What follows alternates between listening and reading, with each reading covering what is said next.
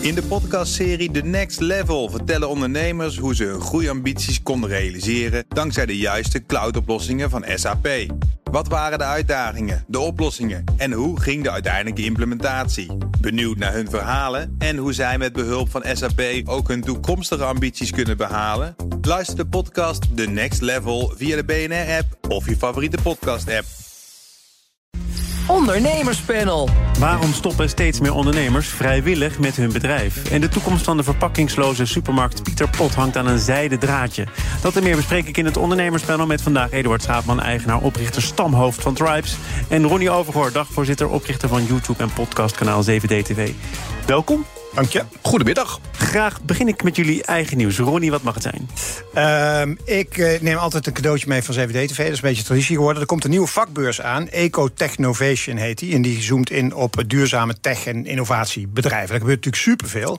En ik mag dan een hele serie gesprekken maken. En ik heb nu de eerste gemaakt. En ik word daar heel vrolijk van, moet ik zeggen. Ik heb nu een het zijn allemaal bedrijven die heel veel mensen nog niet kennen.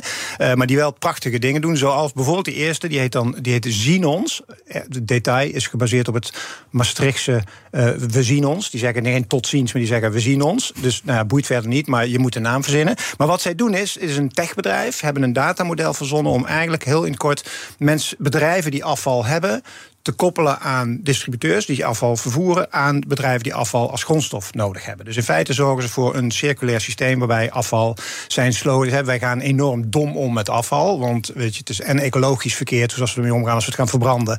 En er is een tekort aan spullen. Ja, het vertegenwoordigt dus, waarde tegenwoordig, toch? Precies, dus het nieuwe goud. Dus, en, hij, en dat groeit als kool. Als dat, dus dat is niet een freelancertje die een leuk uh, zeg maar Excelletje. Dus echt een bedrijf zit inmiddels rollen ze richting de 100 mensen. En vanmiddag ontmoet ik Chainable, dat is een tweede bedrijf, en die hebben een circulaire keuken.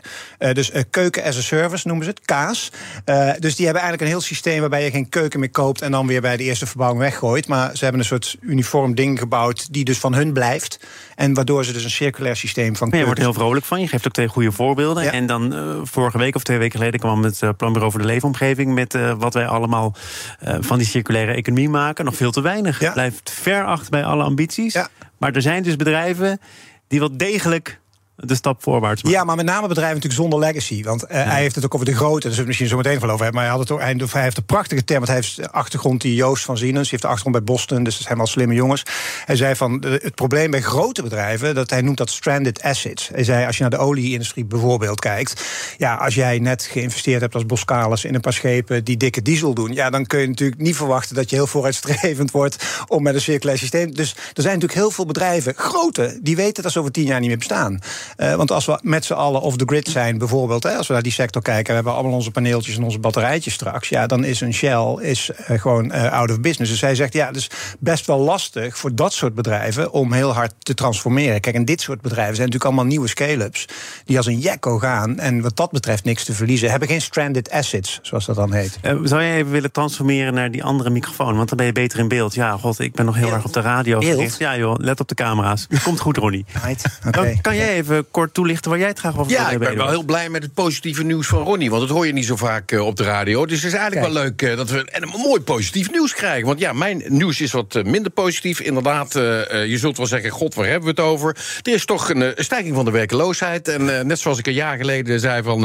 er zullen eigenlijk veel minder ondernemers gaan komen. Krijg ik toch maar gelijk. Toen werd ook al gezegd, dat klopt niet. Maar nu, die werkeloosheid, die is aan het stijgen. Ja, Thomas, het is maar een heel klein beetje dat die stijgt. Het klopt. Maar hij is wel aan het stijgen. Eén tiende van een procent op maandbasis. Kijkt naar het laatste kwartaal, dan wordt ja. de arbeidsmarkt alleen maar krapper. En zijn ja. er heel veel meer vacatures dan werklozen. Ja, maar Eduard, je kunt het maar beter vastgezegd hebben. Ja, nou ja, vooral ook omdat we dadelijk natuurlijk een aantal andere onderwerpen behandelen. Inderdaad, het, het stoppen van ondernemers. Betekent natuurlijk ook dat er steeds meer mensen op de arbeidsmarkt komen. En ik denk overigens dat dat wel een gezonde zaak is. Ja, maar eh, dan toch nog even naar de stand van de economie. Want daar kunnen we wat dieper op ingaan. De recessie komt er ook niet, namelijk. Hè? Die nee, is afgewend. Nee, nee. Die arbeidsmarkt blijft toch overspannen. Zie je het echt snel keren? Nee, ik zie het niet snel keren, maar ik zie het ook niet snel uh, uh, echt omhoog gaan. Ik denk uiteindelijk dat we inderdaad een, uh, meer mensen op die arbeidsmarkt gaan krijgen. Uiteindelijk zie je dat al bij de grote techbedrijven in Amerika gaande is. Hier gaat het ook gebeuren, maar hier zal het met name in het MKB zijn. Wat ja, toch de hoed in de, hoe noemen we dat, de handdoek in de ring gaat gooien. En ik denk dat we daaruit toch gaan zien, ook in de horeca, dat er meer mensen op de arbeidsmarkt gaan komen. Zometeen meer over het beëindigen van bedrijven, nog voordat er sprake is van een faillissement. Nu eerst naar de initiatiefwet die bedrijven verplicht internationaal maatschappelijk te ondernemen. En dan het liefst verantwoord. Het kabinet zou tegen zijn, dat meldde RTL Nieuws. Inmiddels heeft de verantwoordelijke minister, minister Adriaansens, gezegd dat ze op persoonlijke titel sprak en dat ze betreurt hoe de berichtgeving een eigen leven is gaan leiden. Maar toch nog even naar waar dit dan over gaat. De mm. initiatiefwet, ingediend door eh, de SP, Partij van de Arbeid en GroenLinks, uh, gaat over het tegengaan van kinderhandel, onder andere. Uh, eigenlijk zaken waarvan je zou zeggen, nou, dat is zo vanzelfsprekend. Ja.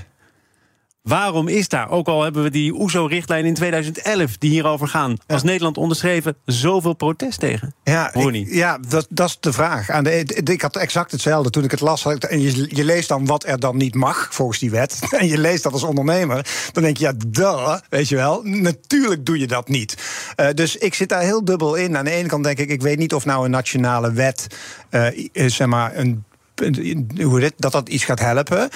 Uh, maar aan de andere kant ontstaat het ook niet uit het nieuws of uit het niets. Dus het is wel degelijk aan de orde bij, uh, bij ja, ik weet niet bij welke bedrijven, maar best wel bij veel bedrijven. Nou, bij Boskalis onder andere, net nou, ja, die gaat natuurlijk heel hard mouwen. Die, eh, dus die, maar dit is natuurlijk ook, ja, dat is, dat is natuurlijk echt letterlijk en figuurlijk een olietanker. Uh, dus die zit natuurlijk aan alle kanten. En heeft wel een klein beetje gelijk, hè, Boskalis. Want ze wel zeggen van ja, het is, want hoe handhaaf je zo'n wet? Van wat, hè, want ik heb hem niet geheel gelezen, want als je die gaat lezen trouwens, zo'n wetsvoorstel, dan, dan waan je je echt weer in de 19e eeuw, maar dat tezijde. Maar het is natuurlijk super lastig handhaven. Het is niet zo van ja, je mag zoveel CO2 en als je erboven zit, dan zit je fout. Of je mag met kinderarbeid. Het is niet allemaal feiten en cijfers. Nee, het gaat over de zorgplicht en zorgvuldig ondernemen. En daarvan zeggen grote bedrijven en ook de kleinere, ja, dat zijn open normen. En zometeen ja, zijn we overgeleverd ja, aan, aan, het oordeel van de rechter. Ja, en daar zit wat in. Uh, ja, maar goed, daartegen kun je stellen dat heel veel buurlanden, hè, want er wordt gezegd, wacht op Europa, al wel zo'n nationale wet hebben. Niet eens wel heel ver hier vandaan. Uh, dat er uh, eerst werd gesproken over misschien moet je wel de gevangenis in als je niet voldoet aan die wet. Blijkt allemaal reuze mee te vallen. Hè. Je moet vooral aantonen dat je het in het vervolg beter gaat doen. Eduard, is het terecht dat er zo'n ophef over ontstaat? Nou ja, het is weer een extra regel. Hè? Dus uh, elf jaar geleden zei Rutte nog: ik kom met minder regels. En ja, boem, we knallen er weer eentje op. En dat vind ik het vervelend. Ik denk dat dat de grootste protest is van de meeste ondernemers. Het gaat niet zozeer om het feit dat we allemaal heel zorgvuldig moeten nadenken over dit gebeuren. Maar het gaat veel meer om het feit van ja hoor, daar komen we weer. Ja, maar die weer komt er sowieso. Alleen de vraag is: wachten we op Europa of trekken we ons eigen plan? De ondernemers trekken hun eigen plan en zorgen inderdaad dat ze zorgvuldig zijn met dit soort zaken. Ik bedoel, daar hoef je heus niet weer van bovenaf op te gaan leggen wat je moet doen. Uh, uiteindelijk denk ik dat uh, we ook moeten zorgen dat je als ondernemer kunt blijven ondernemer. En heel goed gaat nadenken over hoe je dat moet gaan doen. En dat betekent dat je op dit soort onderwerpen heel goed uh, je, je invulling moet gaan geven. Dus ik, ik, ik voel veel meer voor die eigen verantwoordelijkheid van die ondernemer. CQ ook van die consument, want die moet ook nadenken over wat hij koopt.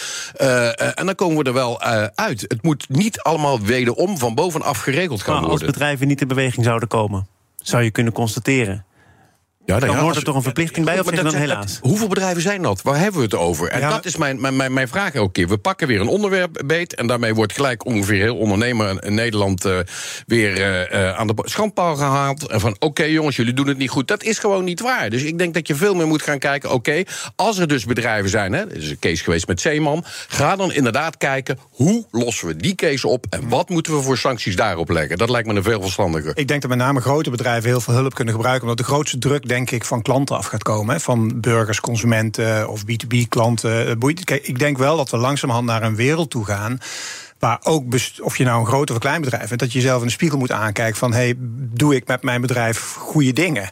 Of ben ik echt kinderen aan het werk aan het zetten, het milieu aan het verkloten en weet ik veel wat ook allemaal aan doen? Dus zo langzamerhand, alleen ik, ja, nogmaals, again, bij zo'n Boskalis voorbeeld, om het allemaal even als voorbeeld te noemen. Ja, dat, dat is natuurlijk een, een zo'n groot concern. Uh, ja, als die in één keer alles gaat omgooien en het alleen maar, zeg maar, picobello doet en duurzaam en uh, alles op ja, dan is hij failliet. Overigens zegt hij dat hij wel degelijk stappen aan het maken dat is. Denk hè? ik maar ook. goed, dus, hij moet ja, maar, investeringen doen voor de komende maar 10, 20 jaar. Veel, ja, maar daar geloof ik veel meer in dat je dat soort bedrijven uitdaagt op een positieve manier. Om daar, hij zou voorloper moeten zijn. Hij zou op congressen moeten lopen met jonge ondernemers en vertellen hoe kan ik het beter doen. Dus dus, die beweging moet wel degelijk in gang worden gezet. Maar er is toch niks mooiers als een supergroot bedrijf hebben... wat ook nog eens een keer goed is voor de wereld. Ik denk dat dat wel de toekomst is. Eh, gisteren was er dat debat in de Tweede Kamer over het eh, vestigingsklimaat, het ondernemersklimaat in Nederland. Uh, ging het onder andere hierover, maar het ging ook over uh, meer regels, gebrek aan talent, uh, onbetrouwbare overheid die voortdurend iets anders vindt, gebrek aan capaciteit van het stroomnet. Wat zien jullie als de belangrijkste hobbels die overwonnen moeten worden?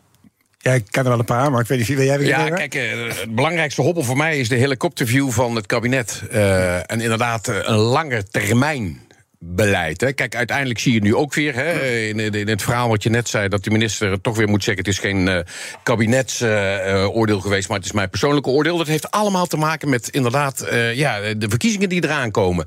Dus ja, en ik denk dat dat veel te kortzichtig is. Je moet op lange termijn een plan kunnen neerleggen en echt goed nadenken. wat moeten we met z'n allen gaan doen om te zorgen dat iedereen aan het werk kan blijven en om te zorgen dat die ondernemingen ook kunnen zorgen dat er mooie dingen worden, worden gedaan. Hè, dus, dus ja. ja maar dit is, toch, dit is toch geen politiek plan, Eduard, of wel? Wat je nu zelf zegt? Uh, dit is, dit is, ik ben ook niet van de politiek, ja, dus ik kan geen plan neerleggen. Toch, ik wil, maar... Jawel, maar goed, bijvoorbeeld het stroomnet uitbreiden... daar worden volgens mij miljarden voor gereserveerd de komende tijd. Dus er wordt wel degelijk nagedacht over wat er op de lange termijn ja, alleen er zijn nu wel bakkers die stoppen. Omdat ze zich niet kunnen aansluiten op het stroomnetwerk. Ik bedoel, uiteindelijk moeten ze zich allemaal verduurzamen. Ik ken een lokale bakker bij mij die inderdaad gestopt is met zijn bakkerij. Omdat die zegt van ja, ik kan niet verduurzamen, want uh, het netwerk kan het niet aan. Mm, Dus je kunt zeggen, ze zijn ermee bezig, maar wel te laat. Ik denk ook dat uh, ondernemerschap veel meer gestimuleerd moet worden. En dat het. Uh, het is, wij zijn van oudsher natuurlijk wel een landje waarbij nog steeds het grootste goed de vaste baan is. Uh, en en weet je, een braaf je studie volgen. Dus ik denk dat het daar al begint. Dat ondernemerschap is, denk ik, zeker als we het invullen zoals we het net zeiden. Hè, dat, dat het een goede manier is om aan de ene kant economisch om, om, om geld te verdienen, maar aan de andere kant om de wereld een stukje mooier te maken. Dan denk ik dat het een van de drivers is van de toekomst. Dus ik denk dat ondernemerschap in het algemeen. En dat betekent ja, minder regels. Dat betekent sneller schakelen. Dat betekent uh, ambitieuze, zorgen dat jonge gasten ambitieus hun plannen kunnen verwezenlijken. Dus het hele ondernemerschapsklimaat in Nederland, dat mag voor mij betreft wel een stukje brutaler. Ik hoor een paar dingen die ook samenkomen in het volgende item. Geld verdienen, betere wereld achterlaten. Ja, lukt dat? Pieter Pot ja. heeft er problemen mee. BNR Nieuwsradio. Zaken doen. Thomas van Zeil. Ronnie Overgoor en Eduard Schaapman zijn de leden van het ondernemerspanel. De online verpakkingsloze supermarkt Pieter Pot verkeert in financiële problemen. Als het bedrijf geen akkoord weet te bereiken met de schuldeisers, dreigt een faillissement, meldde retailtrends.nl afgelopen woensdag. Uh, Ronnie, in het kort, wat is er daar aan de hand? Ja, dat weet ik niet, want ik, ik, ik, ik werk niet en ik ken de insights niet. Maar het is natuurlijk een heel kwetsbaar businessmodel. En ze hadden niet. Kijk, Picnic, om maar even een voorbeeld te noemen, die hadden natuurlijk, die hebben dat zo groots aangepakt. Daar zit zoveel geld en zoveel tijd dus in om het gewoon waanzinnig groot uit te bouwen. Um, de, en Pieter Pot is wat dat betreft ja, een, een heel kwetsbaar businessmodel. En ja, het draait om wekpotten nu... overigens. Hè. Dus ja. die wekpotten, daar zitten allemaal producten in. Die moeten uh, gebracht, gehaald. Ja, het is uh, operationele model is heel lastig. Ja, ja, er moet nogal wat gebeuren. Ja, nou, de wassers hebben het bedrijf inmiddels verkocht, ja, zo begreep ik. Maar het is een beetje big or not. En ik denk dat het drijfje van consumenten niet is van... ik wil verpakkingsloos shop. Nee, ik wil gewoon naar een supermarkt allemaal spullen kopen. Maar wel bij een supermarkt die dat op een of andere manier... of handig doet, of goedkoop doet, of duurzaam doet, of whatever. En dit, dus de propositie kun je al afvragen of die nou klopt. En ja, als het al zou schalen, dan, of als het al zou slagen... dan moet het volgens mij echt waanzinnig uh, groot gaan groeien... zodat je waanzinnige efficiëntie ja, en dat waren ze ook van plan. Ze hebben ja, geld opgehaald ja, om het internationaal miljoen, Maar als je dan kijkt wat een picknick ophaalt, weet je, dat is knallen. Weet je. En dan, want picknick was net zo hard failliet gegaan... als ze twintig van die busjes hadden gehad. Maar dat was het plan helemaal niet. Het plan was om, nou ja, world dominance weet ik niet... maar in ieder geval heel groot te groeien. En ik denk zo'n Pieter Pot, als je dat zou schalen keer 10 of keer 100... dat een heel interessant model kan zijn. Uh, maar op, ja, of ze hadden het moeten integreren in de grote supermarktketen. Nou ja, Picnic is natuurlijk ook klein begonnen, laten ja, we eerlijk zijn. Dat was in de tweede ronde hebben echt veel bedrijven trouwens dat ze klein begonnen zijn. Ja, maar Pieter, kijk, wat ik gewoon heel duidelijk zie... is waar ligt het aan? Niet eens aan die ondernemers, maar aan ons consumenten. Want wij willen uiteindelijk niet meer betalen voor minder verpakking. Ja, maar goed, een ondernemer moet toch weten of hij een vraag beantwoordt of niet... als die er blijkbaar niet is dan word je erop afgerekend. Ja, maar dat is eigenlijk heel triest. Dus we willen met z'n allen duurzamer gaan uh, leven in Nederland. Mm. En we willen dan niet iets extra betalen om geen verpakking te krijgen. Ik, dus ik draai hem weer om.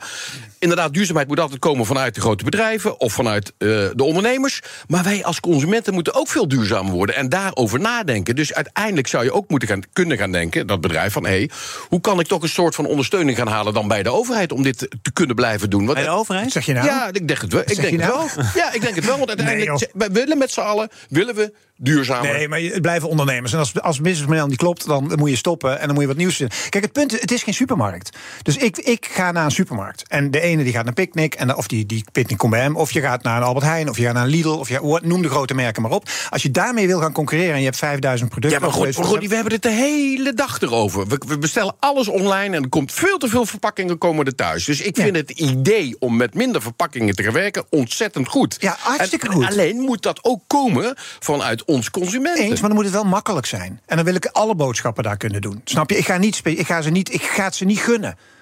Dat, zo werkt het nou eenmaal niet. Dus maar jij wil dus wel voor dezelfde prijs, zeg je, dan, dan zou ik het wel afnemen? Minimaal, ja. ja. Ik zou, een, als er nou, nou pak, pak er een, een Albert Heijn. Als die morgen zou zeggen van jongens, we gaan vanaf nu dit... We gaan eigenlijk de Pieter Pot-strategie toepassen in de Albert Heijn. Dan hebben ze er een fan bij. bij nou, dat, gebeurt, dat is gebeurd, hè. De Albert Heijn heeft dat van die supermarkt. En dat schiet totaal niet op. Ja, nee, dat schiet Omdat niet op. concluderen dat mensen het niet willen. Mensen willen eigenlijk exact weten uh, wat ze kopen, tot op de gram nauwkeurig. Ze vinden het allemaal onhandig. Dus ook Albert Heijn uh, wilde dit best wel warm hart toedragen, heeft het ook gedaan. Maar de verdere uitrol hebben ze zelf naar buiten gebracht. Maar wij wachten nog even. Ja, het is dus een heel lastig businessmodel. En dat is ook weer een van de harde lessen van ondernemerschap. Ja, weet je, als het niet werkt, ik weet niet of dat item nog behandeld wordt, ja, dan moet je ermee kappen en uh, niet te lang mee doorgaan. Dat zeker nog wel werken. Wat ik nog even wilde vragen over Pieter Pot is dat een van de oprichters vooralsnog betrokken blijft bij het bedrijf. Ja, Hij blijft het boegbeeld. Hij ja. gaat naar buiten toe blijvend communiceren over Pieter Pot. Ik vroeg mij af wat jullie daarvan vonden.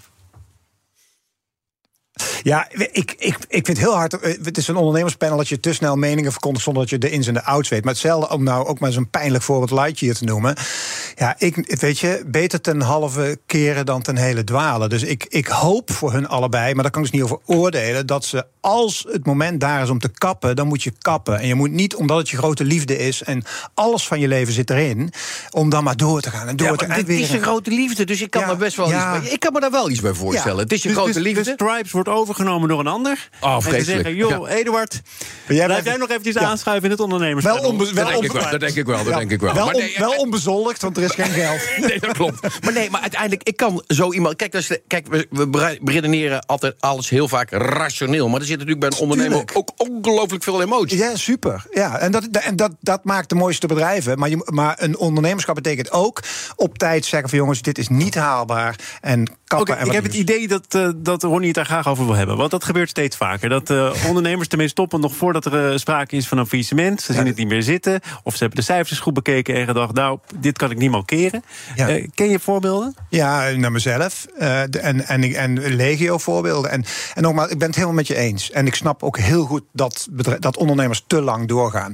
Maar ik heb zoveel schrijnende voorbeelden... dat je op een gegeven moment... en de hypotheek en het, weet je, alles erin. En, en op een gegeven moment zoveel pijn en zoveel jaren daarna bezig om eruit te Dat, ja, weet je, het, het, het, is gewoon een heel lastig fenomeen. Maar ik ben op zich er niet tegen dat, dat er meer bedrijven zijn die op een gegeven moment zeggen van jongens, dit is geen haalbare kaart meer. Gewoon kappen nu, nu de pijn nemen.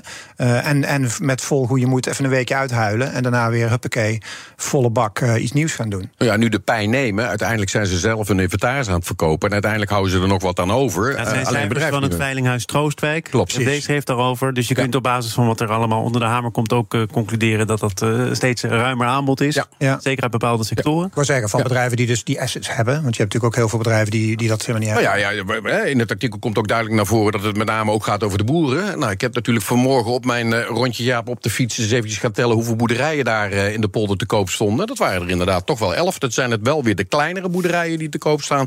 En niet die hele grote boerderijen. Dus er zijn ook met name, hè, dat blijkt ook uit het artikel, daar zijn heel veel stoppers op dit moment. Ja. Maar ook eh, als ik kijk in de dorpen, dan zie ik inderdaad de boekhandel bij ons in het dorp die stopt ermee. Uh, we hebben een keukenspecialist die stopt ermee. En dus waar, waarom stoppen ze? Hè? Want dat, dat blijkt nog een beetje uit uh, een analyse die ik las in de krant. Uh, is er geen winstgevend businessmodel meer? Lopen ze vast in bureaucratie? Zijn ze opgebrand? Of zijn na tumultueuze jaren hun persoonlijke drijfveren veranderd? Kan natuurlijk allemaal. Ja, kan allemaal. Het is, niet, het is niet allemaal gezegd dat nee. ze er geen droge proper mee kunnen verdienen. Nee. Nee. nee, dat klopt. Maar er zijn er heel veel, en ik heb er veel gesproken, die ook echt zeggen: ja, het is anders dan vroeger, het ondernemen in Nederland. Er zijn te veel regelgevings, er is te veel druk. Als ik kijk inderdaad ook naar mijn inkomsten... ja, dan is het dit jaar opgekomen de hogere energiekosten... Uh, kantooruur is omhoog gegaan met de CPI-index. en mijn arbeidskosten zijn omhoog Jij gegaan. zegt doorgaan tot het gaatje, tenminste. ja, dat klopt. Maar er zijn ook mensen die anders denken. En die denken van, nou ja, ik, ik wil gewoon mijn centen tellen... en ik ga iets anders doen. Ik heb eh, inderdaad drie vriendjes die zijn nu eh, eh, gestopt eh, met hun onderneming... en die zitten lekker in Spanje.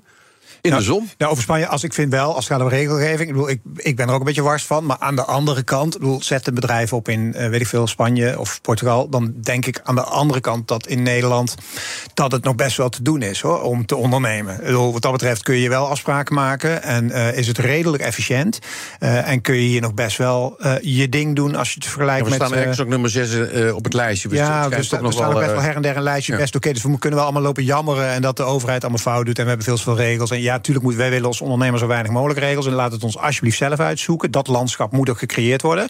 Maar we kunnen in Nederland ook aan de andere kant eh, hebben we alle mogelijkheden Is om er als een groot ondernemer. verschil tussen het MKB of de grote ondernemingen als Dat. Boskalis, ja, Shell, dat denk ik Unilever? absoluut. Ja, dat denk ik absoluut. Ik denk als je kijkt naar een klein MKB, dat daar echt zoveel mogelijkheden zitten om super toffe dingen te doen in Nederland.